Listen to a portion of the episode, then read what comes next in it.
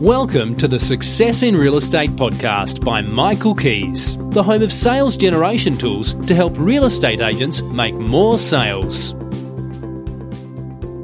Hello, this is Michael Kies, and today I want to share with you how you can make more sales easily by helping and leading owners to be realistic about their asking price. The problem we have is that owners 90% of the time want more than their property's worth, and if you don't know how to get them, to be realistic, then you'll not make many sales and therefore won't be making much money. And worst of all, you're going to feel terrible and not know how to get out of your valley of despair. What would happen if you knew how to lead the sellers to get happily moved instead of being stuck on an unrealistic price? By knowing how to do this, what if you could make just one extra sale per month? That's 12 extra sales a year. What would that mean for you?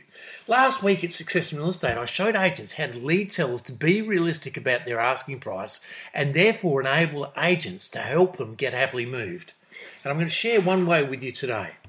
When you've had a seller on the market for not longer than 21 days, you must have the courage to speak to them about the real reason that their property has not been sold. Now, there's only two reasons prop- the property hasn't been sold. Either the agent's incompetent and not working hard, or the price is too high. Now, most agents dread doing this, but now this will change for you. Do you like and care about your sellers? I hope you do. Do you get worried for them? And that's good because if you're just worried about missing out on your professional fee, then you must stop doing this and focus on what's good for the seller, which is to get them happily moved and get them the highest price possible in the market. As Zig Ziglar said, you can have anything you want in life if only you help enough other people get what they want. So here is a simple, easy way to adjust the asking price.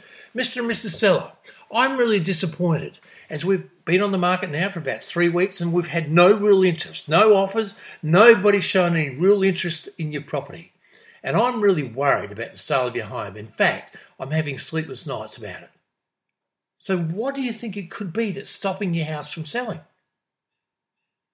Now, they could answer with anything, but a lot of the times you'll be surprised and answer, well, we feel our price is too high and they'll say we think we need to adjust it by 50,000 or hundred thousand dollars. And if they say, well, we don't know, you then ask, do you think it could possibly be the asking price? And then suggest the price that they should be on the market at. Now, Phil Collins, who was at Success in Real Estate last week, used this. He got a substantial price reduction. He said it worked like a treat. And now that property is well on the way to being sold, and the owners are happy and Phil is happy. It's like the mechanic. He finds a new way to problem solve and repair cars, in, and it saves time and money for the client. They spread the word, and he gets more clients coming back because he's being more efficient and easy to get along with. The same thing will happen to you in your real estate career if you apply this way of getting price reductions and getting price adjustments. If you'd like help with your real estate career, and take it to another level. That's attend five good listing appointments per week, list two properties per week, and make one sale per week, then just let me know. Wishing you great success in real estate. Until next time, this is Michael Kies.